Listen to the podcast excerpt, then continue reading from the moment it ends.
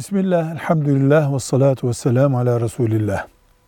Kork, Allah'tan korkmayandan sözü doğru değildir.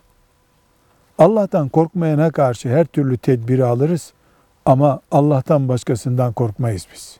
Tedbir almak başka şey, korkup ürkek kalmak başka şeydir.